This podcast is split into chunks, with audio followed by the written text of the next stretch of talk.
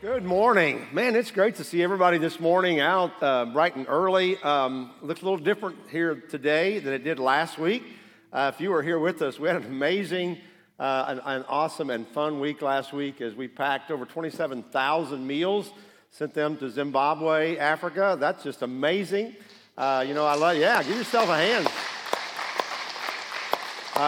Uh, you know, we thought we were going to have to have the kids finish up. Uh, there was a question like, I don't know if adults can actually pack that many meals in the time we have. So the kids were all standing by. You know, we were thinking about hauling people in, but you guys got done early, actually. Uh, and I will have to say that this service packed the bulk of it, so you can uh, give yourself a little props on that too. But it was an amazing week, and, uh, and I want to thank uh, Tiffany and Missy for, for getting us there and uh, for everybody else that was a part of it. It was awesome. It was so great. And I've enjoyed having Patty and uh, Joe stay with us uh, this weekend. It's been great. You know, I, I, was just thinking as Tony was talking that we will never know this side of heaven the impact of our giving. We will never know about those 27,000 meals, whose life it sustained, who came to know Jesus because they were given Jesus with a bag of rice. Uh, we will never know the impact of the giving in Denton, Texas, that Joe and Patty, the lives that they will touch. We will never know those things this side of heaven in heaven we will know you know? That's great. Meanwhile our job is, uh, is to give is to give is to give. And so we're going to talk about giving today. And i've been thinking about a legacy a lot. You know i uh, have another birthday uh, next month coming up. And it's not a big one. I had a big one last year uh, but i got another one coming up. And i'm thinking about legacy more and more.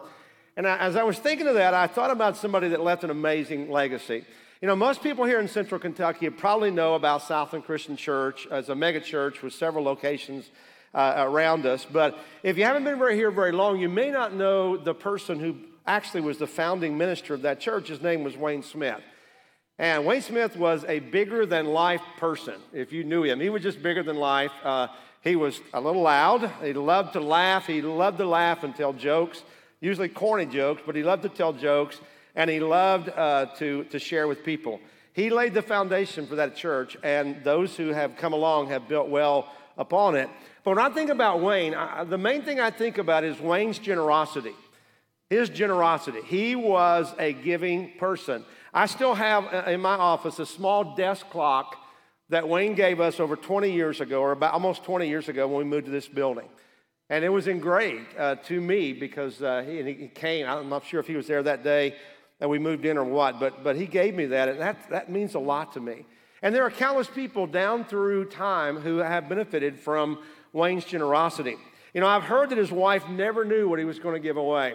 In fact, I heard he was oftentimes in trouble with both his wife and the church because he gave away and gave away. You know, he just was that generous. But what an amazing legacy that he left.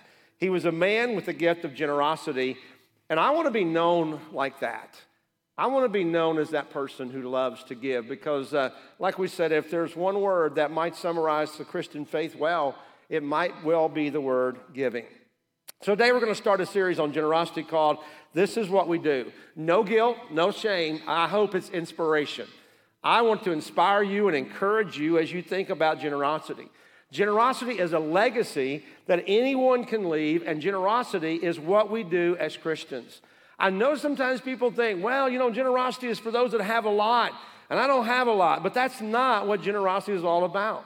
It really isn't. By the time we get through, I hope you understand that you can be a generous person with very, very little. Now, I think most of us would like to say, at least, hopefully we would, that we're a pretty generous person. We know what the Bible says. The Bible says what? It's more blessed to give than to receive, right? And we think about that, we talk about that, but do we actually live that out? I think overall Americans like to think that we're generous.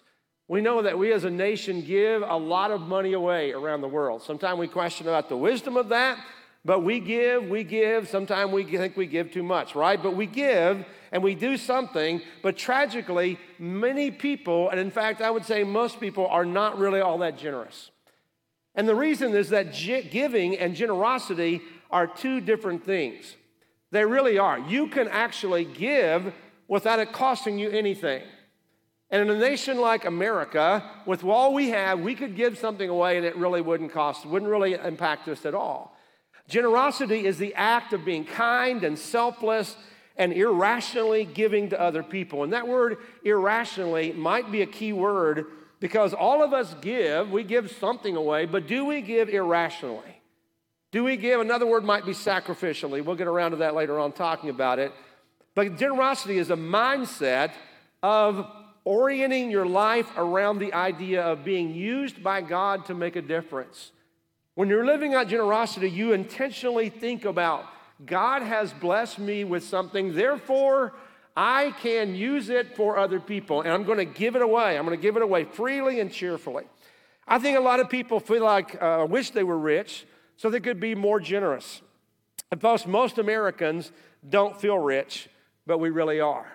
We really are. You know, when we compare ourselves with people around the world, we can see how rich we are. Here's, here's an example. If you own a car, even if you don't own it completely, if you own part of a car, that puts you in the top 6% of people in the entire world. If you own a car, you're in the top 6% of the wealthiest people in the world. That's pretty blessed. And we take our wealth for granted.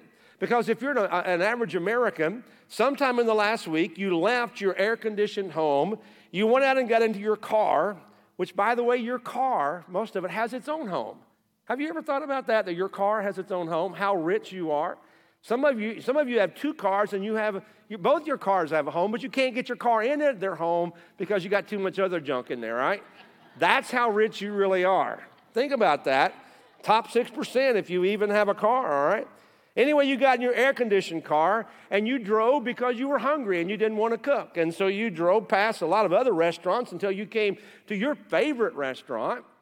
And you went in there and you were a little bit irritated because it took five minutes before you could get a table.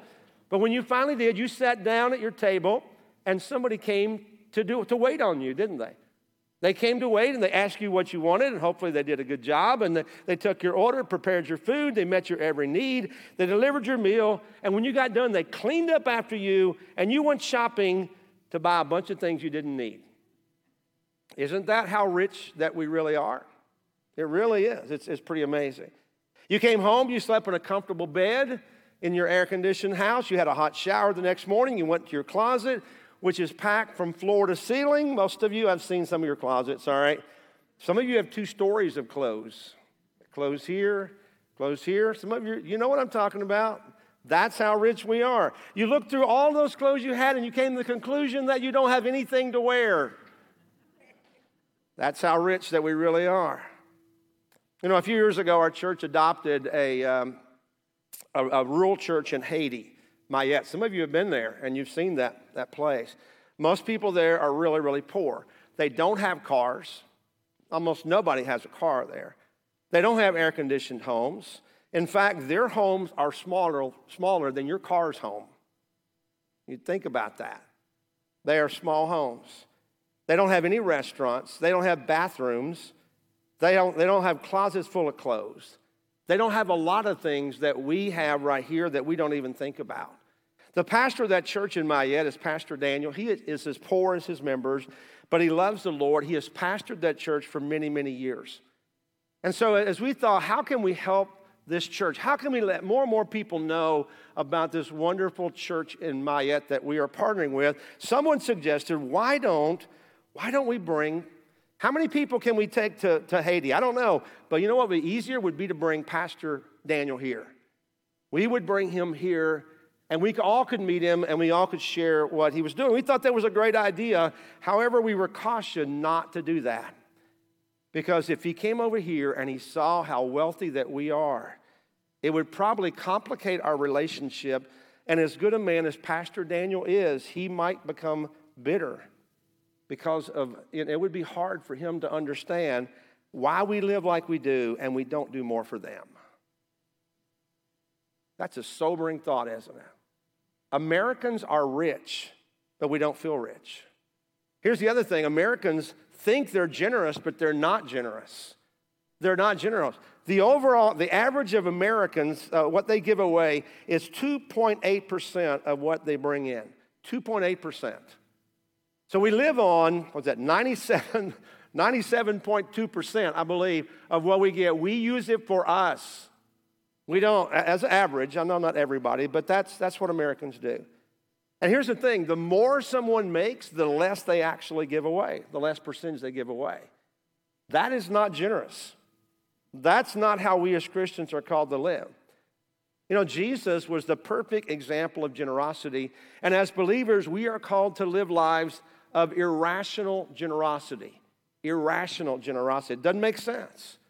So we need to understand that we are rich, but we don't think we are. We are not generous, even though we think we do, even, think, uh, even though we think we are.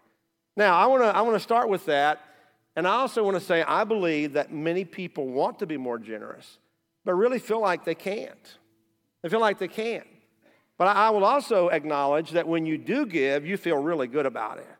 When you give something to somebody, it makes you feel good. It makes me feel good inside. I think it does everybody because we're wired for that. And whenever we're generous, we get this warm, fuzzy feeling inside of us, kind of a buzz, you know, because we gave.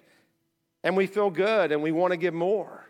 We want to share more because there's something that is satisfying when we know that we've given and made a difference. Here's another thing giving is reciprocal. It's reciprocal. If I give you something, the way we're wired, the first thing you think about, you want to give me something back, right? Because that's just how we think. But also, giving sparks other people to give as well. I recently heard about a restaurant that had a chain of people who paid it forward, and, and you know what that, paid it backward, I guess, paying for the meal of the person behind them. Have you heard of people doing that? I don't think I've ever done that. Maybe once. I don't know. Maybe I should start something. I, am I'm shaming myself here already. But I heard about this restaurant where people were doing that, and they did that for two hours, that everybody paid for the person behind them for two hours. I mean, that's amazing, isn't it? It's reciprocal. Somebody paid for my lunch, I'm to pay for theirs going backwards. Now, we don't think we're th- we don't think we're rich, but we are. We think we're generous, but we're not.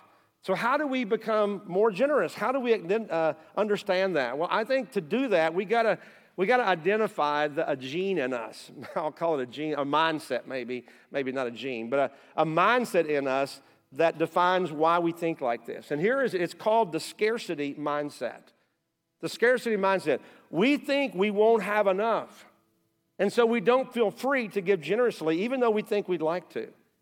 And it really is a cycle that many people live in their life. You know, they feel like uh, we get paid and we feel like, wow, finally got paid because, man, I'm, I'm broke. You don't have any money, so I got paid. And you know what? All this is for me. So we go and we overspend immediately. And we consume, consume. We spend more what we, we spend more than we should, right? And then there's never enough. And then we get afraid that we're not going to have any more, that there's not going to move more. And so then we consume more in case we don't get anything, right? And sadly, this is how many people live. Many people live literally paycheck to paycheck, consuming, spending every dime as they go. In fact, they could lose everything if they miss one paycheck, just one paycheck.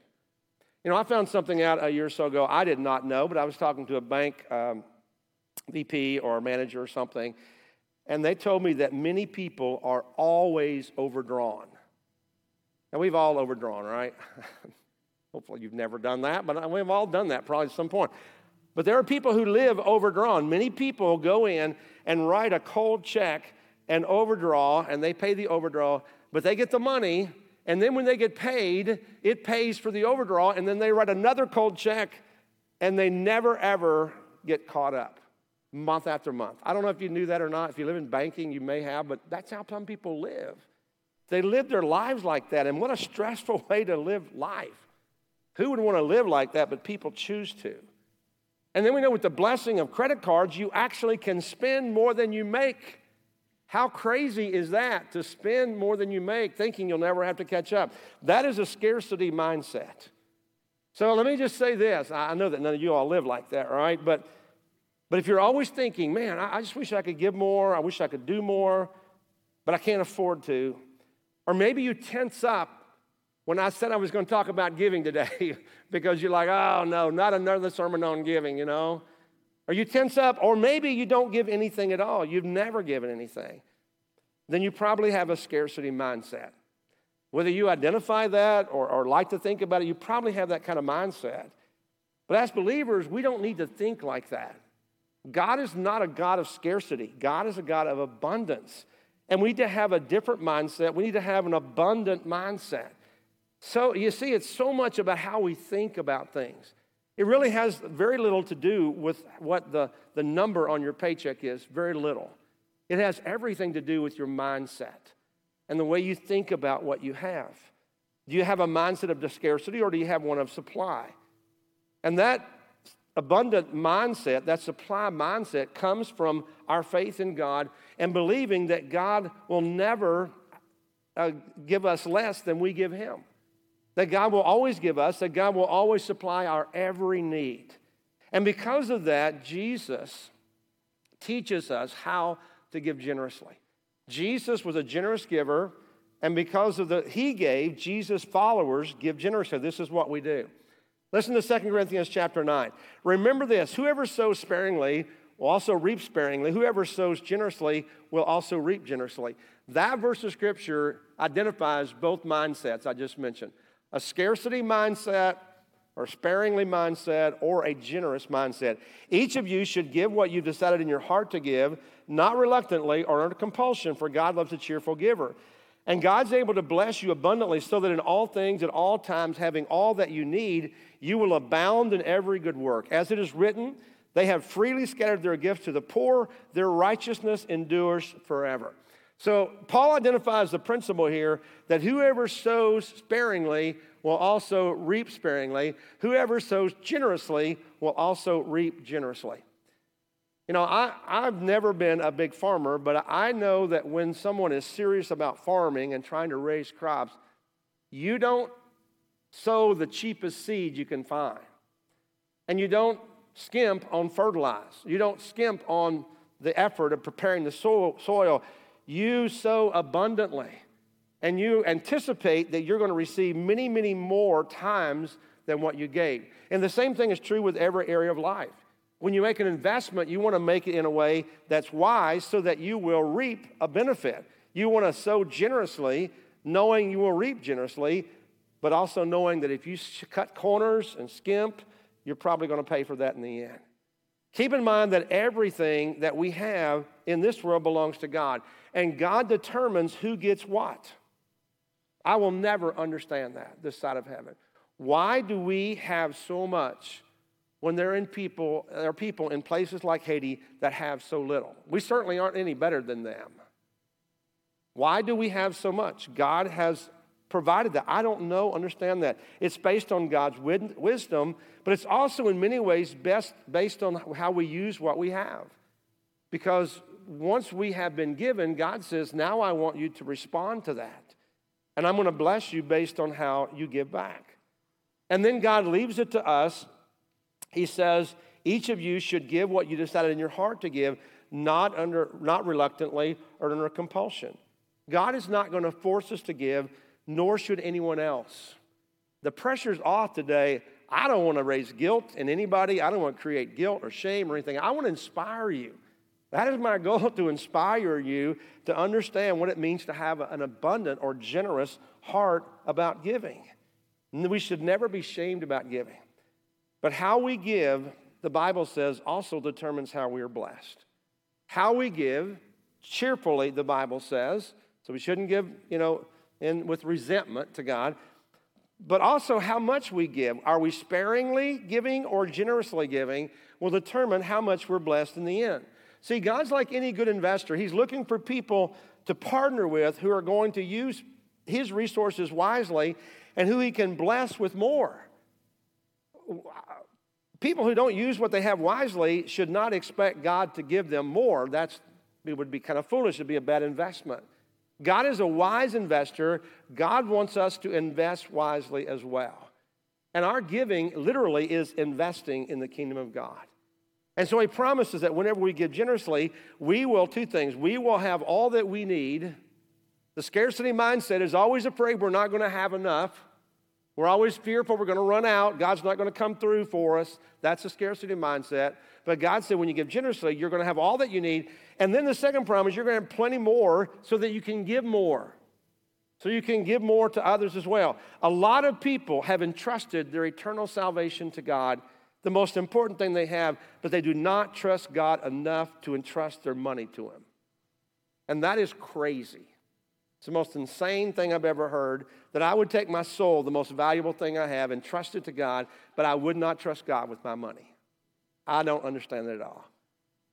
But I will tell you this that God does his good work through us, that we get to partner with him whenever we give. That's how his riches meet the needs of people in a practical way, and that's how his work is finished and funded. See, God's will is going to be done, and we're going to be blessed by giving. One version of this says that when you give generously to the poor, your good deeds will be remembered forever. That when you give, you are doing the work of God, you're obedient, and you are laying up treasures in heaven. You are investing, investing in heaven. And that's a great investment on our part, I believe. And then he promises, Now he who supplies seed to the sower and bread for food will also supply and increase your store of seed and will enlarge the harvest of your righteousness. You'll be enriched in every way so that you can be generous on every occasion, and through us, your generosity will result in thanksgiving to God. So, whenever you prove that you're faithful over what you have, God will give you more. Remember the parables that Jesus gave about the master entrusting certain talents or gifts to certain servants that he had. And every time they came back and invested it well, the master said, Hey, here's some more. go, go invest some more. Remember that? And the one guy who didn't invest anything, the master said, Give me what you got. You wasted it, you hid it, and you didn't do anything with it, so I'm going to take it away from you. You know what? When, you're, when you prove you're faithful, God will give you more.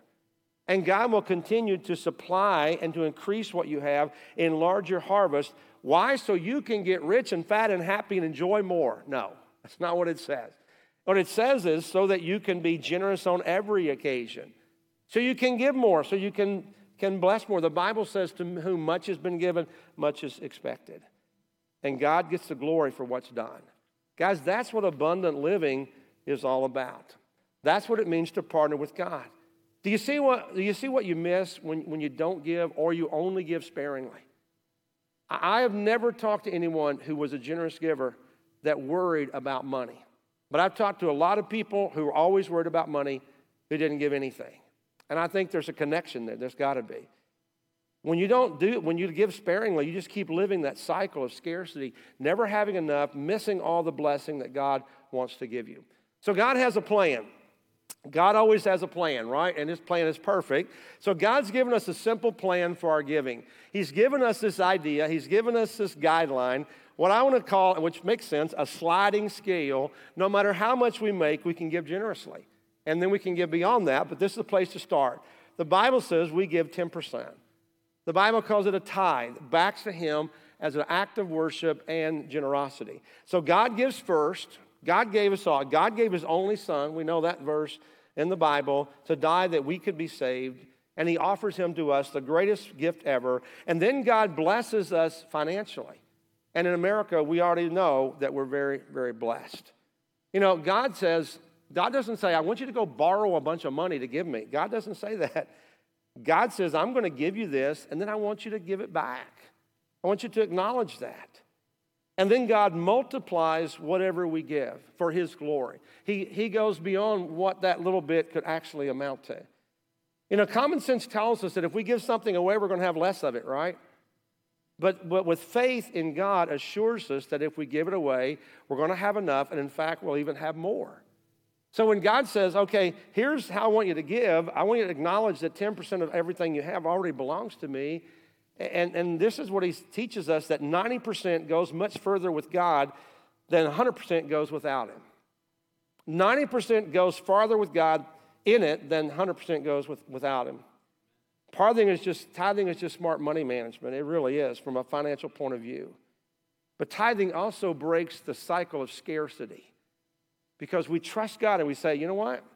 I got paid. I don't know if it's going to work, but I'm going to give it a shot. I trust God, and it creates a cycle of supply and blessing. You know, some people struggle with the idea of tithing, and I know that to be true. Some people are scared to death of it. They don't think it will work for them. Uh, I understand that. But there are also other people who, who don't see that as a, a biblical command. They see it as a part of the Old Testament law. But let me remind you, even before the law existed, the principle of the tithe existed. It's not a law thing, it's not a Moses thing. We're not under the law anymore, but we're still under this principle that God gave us. Some people suggest that the New Testament frees us from the tithe. But that's absurd. In the New Testament, God gave us more in Jesus Christ. He only gave his only son to die. How can we give him less than God said belongs to him in the, in the Old Testament? Doesn't make any sense at all. Jesus, when he came, he didn't focus a lot on the tithe. He didn't preach and hammer the tithe because it was just assumed people gave the tithe. Even if they weren't really godly people, they gave a tithe. They gave a 10% of everything. They would count their, the seeds of their harvest and separate one tenth and give it to God. They, they gave that. They gave the tithe, but then Jesus said, okay, that's a great place to start. Now I want you to also give other important matters like grace and mercy and love and sacrifice to people. So we need to be generous in all these things. But the Bible teaches us the principle that God laid out in the beginning. And the reality, like all of God's commands, God has a plan for the teaching of the tithe. And that was given as a guide to help us know where we should begin giving to, to reach that point. And like all of God's laws and commands, it's for our good. In fact, there are three things I think the tithe actually does for us. First of all, it teach us, teaches us to put God first, to put God first in our life. Deuteronomy chapter 14 says the purpose of tithing is to teach you to always put God first in your life. When you are giving to God before you spend anything else, that is a way of putting God first. It's acknowledging that. For those of us who tithe, it's a reminder of who's first in our lives. That we give of what the Bible calls the first fruits. That means our tithe comes off the top, not the leftovers. Why? Because there will never be enough leftovers to tithe. Never. I've never seen that happen unless you're just extremely wealthy and thrifty. And if you don't tithe, um, uh, and it is a scary thing, if you don't tithe, you probably think you don't have enough to do so. And you, you might have to make some changes in your life. You might have to actually put God first in your life, and you might have to rearrange your life around Him. But isn't that what we're called to do already? Isn't that what God, what a Christian is supposed to do? So in reality, it would take some crazy kind of faith to believe that God would provide if you gave away part of what you had before you spent anything on yourself. But that's exactly what God's asking you to do. The reality is that we, any of us, can give a little from our excess, but tithing teaches us to put God first, the first fruits. The second thing it does is that tithing builds our faith. It builds our faith. Malachi chapter 3 says, Will a mere mortal rob God? But you rob me. When you, you ask, How are we robbing you? In tithes and offerings. You're under a curse, your whole nation, because you are robbing me. Bring the whole tithe into the storehouse, that there may be food in my house. Test me in this, says the Lord Almighty, and see if I will not throw open the floodgates of heaven and pour out so much blessing that there will be, not be room enough to store it. So, this is what God says. It, it says that He says, You're robbing me. And they're like, We would never rob you, God. Yeah, you are. You're robbing me when you're not giving the tithe. He says, Bring the, the tithe to the storehouse. And the storehouse is the temple in that day, it's a church of this day. And so that's where we bring the tithe. Now, notice it doesn't say give the tithe. I think that's an interesting distinction because it isn't ours to give, it's God's. We bring it, we bring it back. And if we keep it, God says we're robbing Him. And if we're rob God, He says you are being, you're under a curse, you're cursed by God, but you're also robbing yourselves and you're, you're experiencing the curse of scarcity. So God says this He said, Don't be dumb.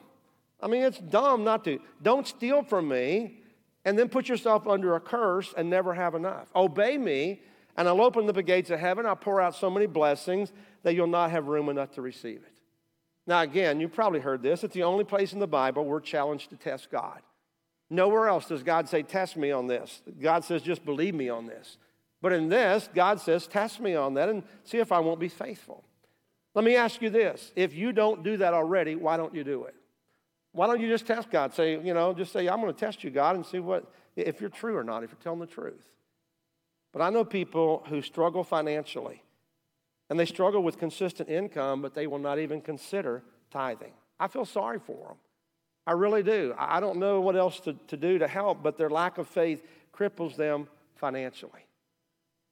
Giving empowers us and blesses us because we're in the will of God. We're not under that curse that the Bible talks about. Tithing builds our faith. It really does. If we learn to trust God when we make sacrifices. I know that it's built my faith. You know, Lori and I have tithed for as long as I can remember, not because I'm a minister, but because it's a command for all believers. We believe that. We tithe on every dime that comes in. My paycheck, her paycheck, any income that I get, we tithe it. We automatically tithe it.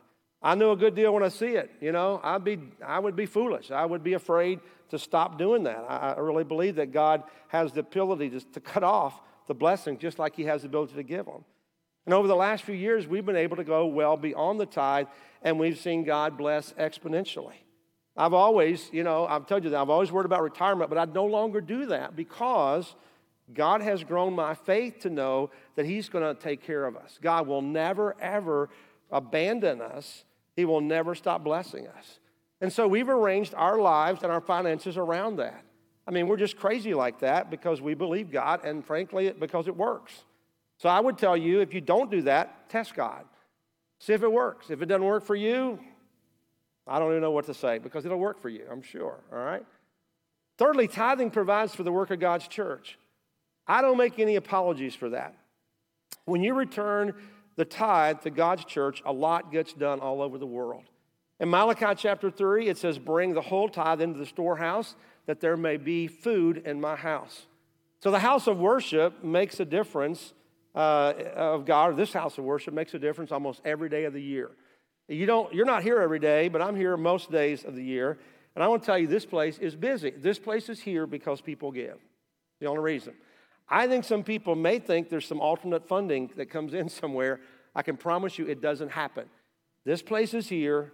It exists. Our ministers exist because people give sacrificially every day of the year. If it's not a worship service going on, it might be a Bible study somewhere. Or it might be a Christian preschool where little kids are taught about Jesus, memory verses, first things they learn. Or it might be a Christian school that where, where children are, are encouraged and taught about Jesus and, as well as everything else. It might be a Christian summer camp, over 80 kids every day this year. They say their memory verses together, they pray together. I mean, kids that have no church background are getting some of that because this place exists. Um, parachurch organizations and events, weddings, funerals, community events. This place is here. It's open because people give. I make no apologies of that. It provides a place, a center of worship and service and ministry. And because we exist on top of that, money is given to missionaries all over the world, like Joe and Patty Klein, who can live in Denton, Texas, through our partially our funding and be able to start a church, Bible studies in a church, and reach people for Jesus in a dynamically growing city.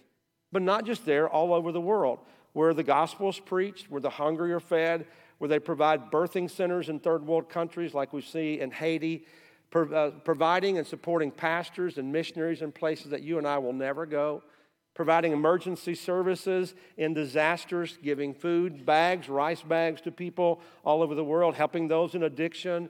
And through Journey Provisions, our, our ministry here, giving thousands of dollars to organizations in our own community. There's a lot that goes on because this church exists and because people give. And there's spiritual food served here every time we come together. Our mission as a church is to move people on a simple journey toward Jesus. This is what we do here. This is what we do. It's possible because somebody gave in the past and somebody is giving in the present. And what we can do going forward basically depends on how God's people give. Pretty simple. It makes, makes perfect sense. So if this place has made a difference in your spiritual life, then I encourage you to be generous in your giving. I ask that unashamedly. No guilt, hoping to inspire you. If you've been blessed and you don't give it all, I challenge you to start doing that. I challenge you to test God, see if God is truthful in what He says. This is what we do. My question is Are you a part of the we? Are you a part of the we? And you know what? This isn't just what we do, it's who we are. It's who we are. It's the DNA that we have in Jesus Christ. We are followers of Jesus. He was a giver, and so we give. God blesses us, continue to. We acknowledge that, and we're generous. And I want to challenge you, if that's you, I want to challenge you to move from the scarcity mindset to the abundant mindset. It's amazing, and I've talked to people who have act, literally done this, who were struggling all their life, always wondered why they never had enough, but they began to put their money in God's hands and use God's principles. And there's many people in this room that could, could give a testimony to that. And you will see how God blesses you because it's putting yourself in a place where God can be, use you and also where God can bless you. That's not a health and wealth thing, it's just a Bible thing. And we give to God because God first gave to us. He gave us Jesus. So that's my challenge to you. If you are a believer and you have not discovered how God can help you with your finances, give you satisfaction, it's another big part of it, learning to be satisfied in what we have and living within our means, whatever they may be at the time. But it's also uh, letting God being in your life and adopting this abundant mindset. Now, if you're here today and you've never discovered a relationship with, with, uh, with this generous God, I want to encourage you to reach out to Him. You see, God doesn't really want your money, He wants you. He wants you. And then when He has you, you begin to understand how God wants to lead your life and how we can put you can put him first in your life. And so I'd love to have a conversation with you about that. Or maybe you're here today and just the whole concept of God being so generous that he would give his only son to die strikes you as, as important and significant. And you want to make a decision about that. And so Tony and I are going to be up here during the next song that we sing here in a few moments. And we're going to be available to pray with you. Maybe it has nothing to do with money. Maybe it has all to do with a hurt a need in your life or something you're struggling with, and, and we'd be glad to pray with you and, and, and maybe talk to you about your next step on your journey. But we'll be available after that.